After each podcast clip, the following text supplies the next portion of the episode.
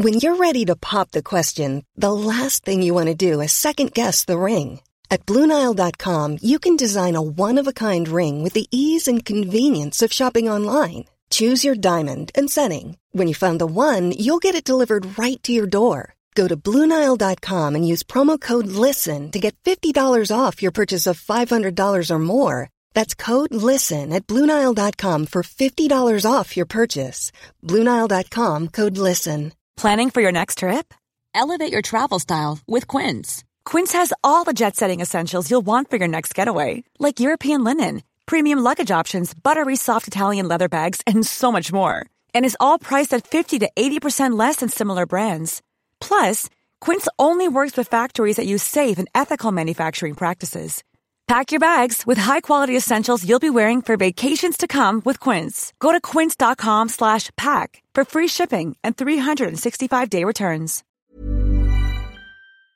The Michael Reid Show podcast. Tune in weekdays from nine on L M F M. To contact us, email now, michael at l m f m dot i e. Tuesday morning, the eleventh of May. Good morning, with much debate and discussion from now till eleven a.m. This is Michael Reid on L M F M. A ray of hope lit up smiles around the country yesterday as people started taking the first steps out of lockdowns. Yesterday's step will be followed step by step in line with the vaccination programme. The plan is for eighty-two percent of the population to have received at least one dose of the vaccine by the end of June. We have now, as we stand, four vaccines. Vaccines, all licensed uh, for use, um, and we have guidance that applies to the use of those and operational arrangements in place with the H S E. That are, that are that are delivering those vaccines. If all four of uh, the vaccines, Pfizer, Moderna, AstraZeneca and Johnson and Johnson, could be used on all adults, the vaccination programme would be well on track. But as we know, there have been some complications. Unusual side effect that's been reported in respect of two of those vaccines uh, and any other evidence that I think is, is relevant, as well as the experience and that other countries are reporting around the impact of those vaccines. The C M O, Doctor Tony Holohan, who has written to N I A C about two of these vaccines, the AstraZeneca and the Johnson and Johnson vaccines. Seeking an update in relation to the advice and guidance that would apply in a situation whereby a cohort, a substantial cohort of the population over the age of fifties, who as you well know are those at greatest risk for this disease other than the medically vulnerable under the age of fifty. In this evolving process, uh, Doctor Holohan says uh, the focus was on people over the age of fifty, those who are most vulnerable to the virus, and it was decided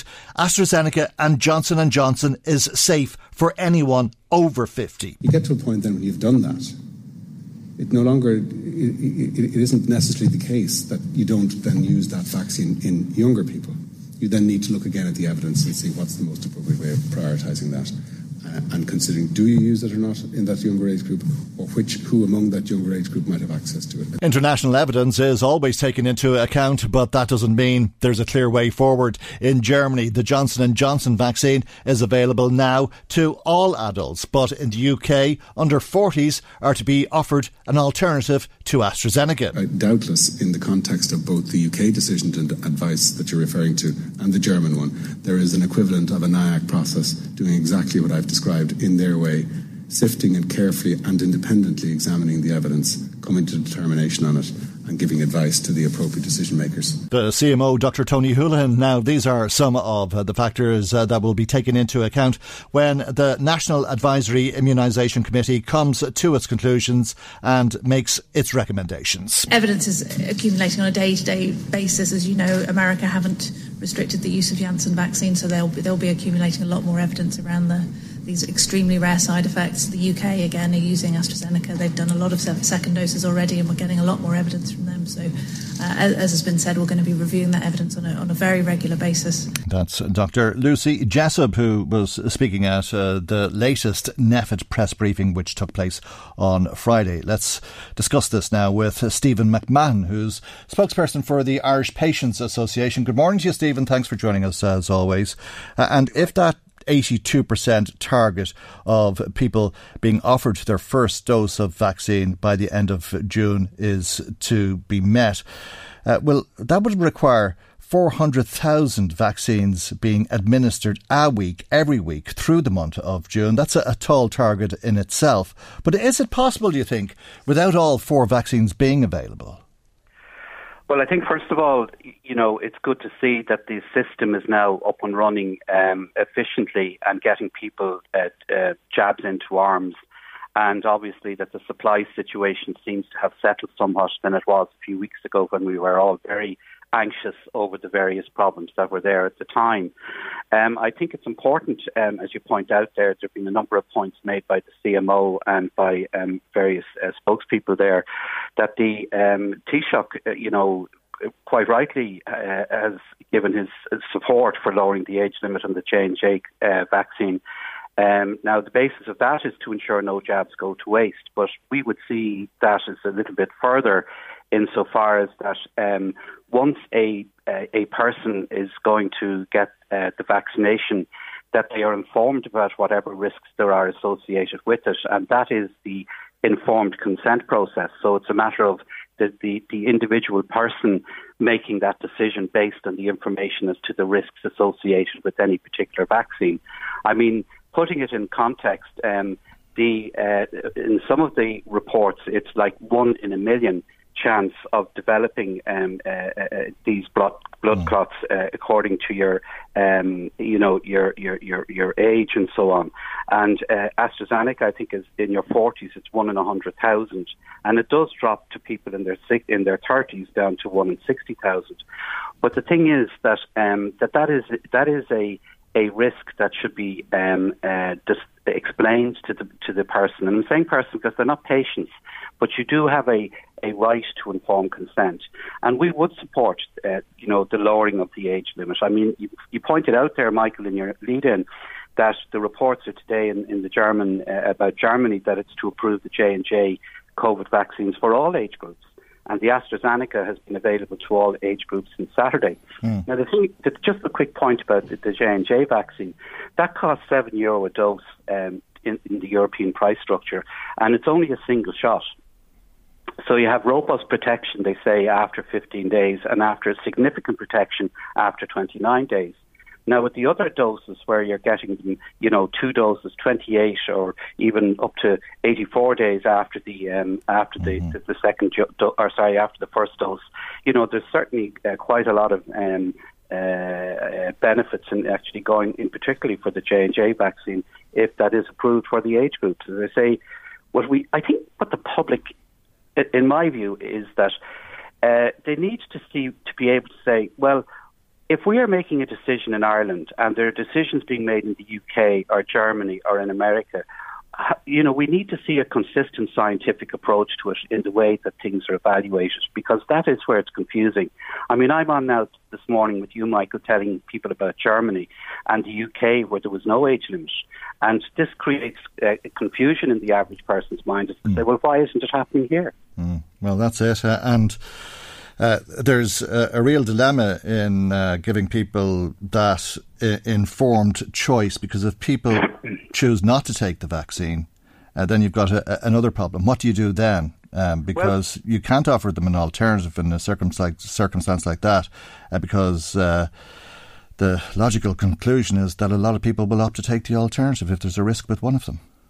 Well, exactly, and people are risk adverse. But at the end of the day, I, I believe in the U K now, they're saying that as a result of the success of their uh, vaccination programme, that ten thousand less deaths have happened. Mm. That is, and that's not counting the impact on, you know, hospital structures or, you know, the health system, whatever. It, in, in people actually living, ten thousand people are living today um, that because of the vaccination, um, uh, as opposed to if they hadn't had it, um, well, those people would be dead with all mm. the associated um, uh, costs associated with that. So I think really, uh, uh, you know, the question for N I A C really is, you know, um, it's not so much lowering it down just by, you know, from the, I think the minister is looking at between in, in people in their forties um, or mid-forties. It should really be saying, like, you know, what is the situation about actually lowering it down to above eighteen mm. and, uh, you know, making it available? Because, you know, as I say, the reports of Germany at the weekend when they opened up AstraZeneca to all of the age groups, you know, that, there, that their their G P practices were inundated with people wanting to book their book their vaccination, yeah. and that that's a good sign, you know. Uh, and what about a, a gender approach? Uh, because I think there's been more incidents uh, of these adverse reactions in women. Well, yes, and I think that this needs to be to be understood, and um, you know, like we are lay people in the in the in the mm. in the conclave of the of the uh, scientific experts, mm. and you know, we need to be, these things need to be explained and reassured. But I think that um, the important thing here is that there is success now with the vaccination program.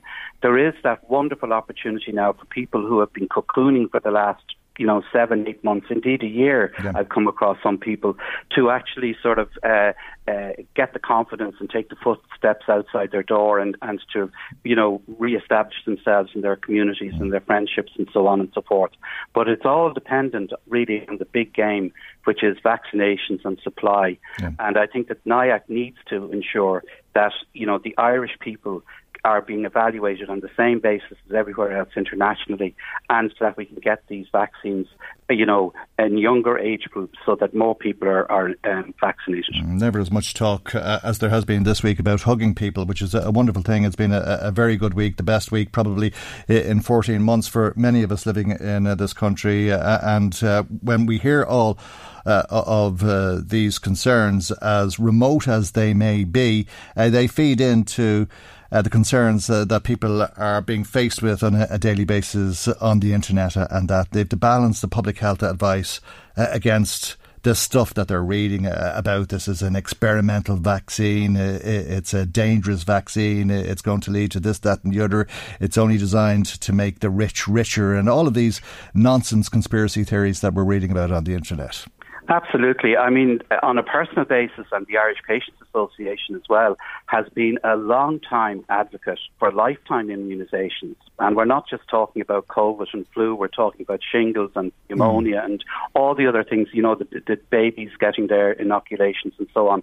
So, you know, vaccines save lives. And we've just seen the practical example. ten thousand people in the U K mm. are saying have not died because of the COVID vaccination programme. Yeah. So all of this talk, you know, once people, if there are risks associated with the vaccine, and not only vaccines, uh, any prescription medicine carries its own set of risks. Mm. Open up any medicine uh, leaflet and you'll see at the end of it uh, all of the kind of reactions that might happen, and, you know, one per hundred thousand or one per million or whatever else. This is not uncommon. It's just that we haven't had the same attention to it perhaps before in actually reading those um, patient information leaflets in their, in their medicine chests and so on. So, you know, there are bigger issues there uh, for patients mm. to get consent in the area of maybe uh, psychiatric medicines and so on and so forth, that mm. they are fully aware well, of what they're well, actually taking. Well, actually, quite often the people who are writing uh, these conspiracy theories on the internet are, are taking psychiatric medications. Uh, they have their own problems in that. Uh, but uh, those who have great expertise are advocating the vaccines, uh, and there is a far greater risk to health and life from COVID. So obviously we'd encourage everybody to take the vaccine. Vaccine. We're doing quite well here, really, aren't we, in terms we of uh, the rollout of uh, the vaccine programme?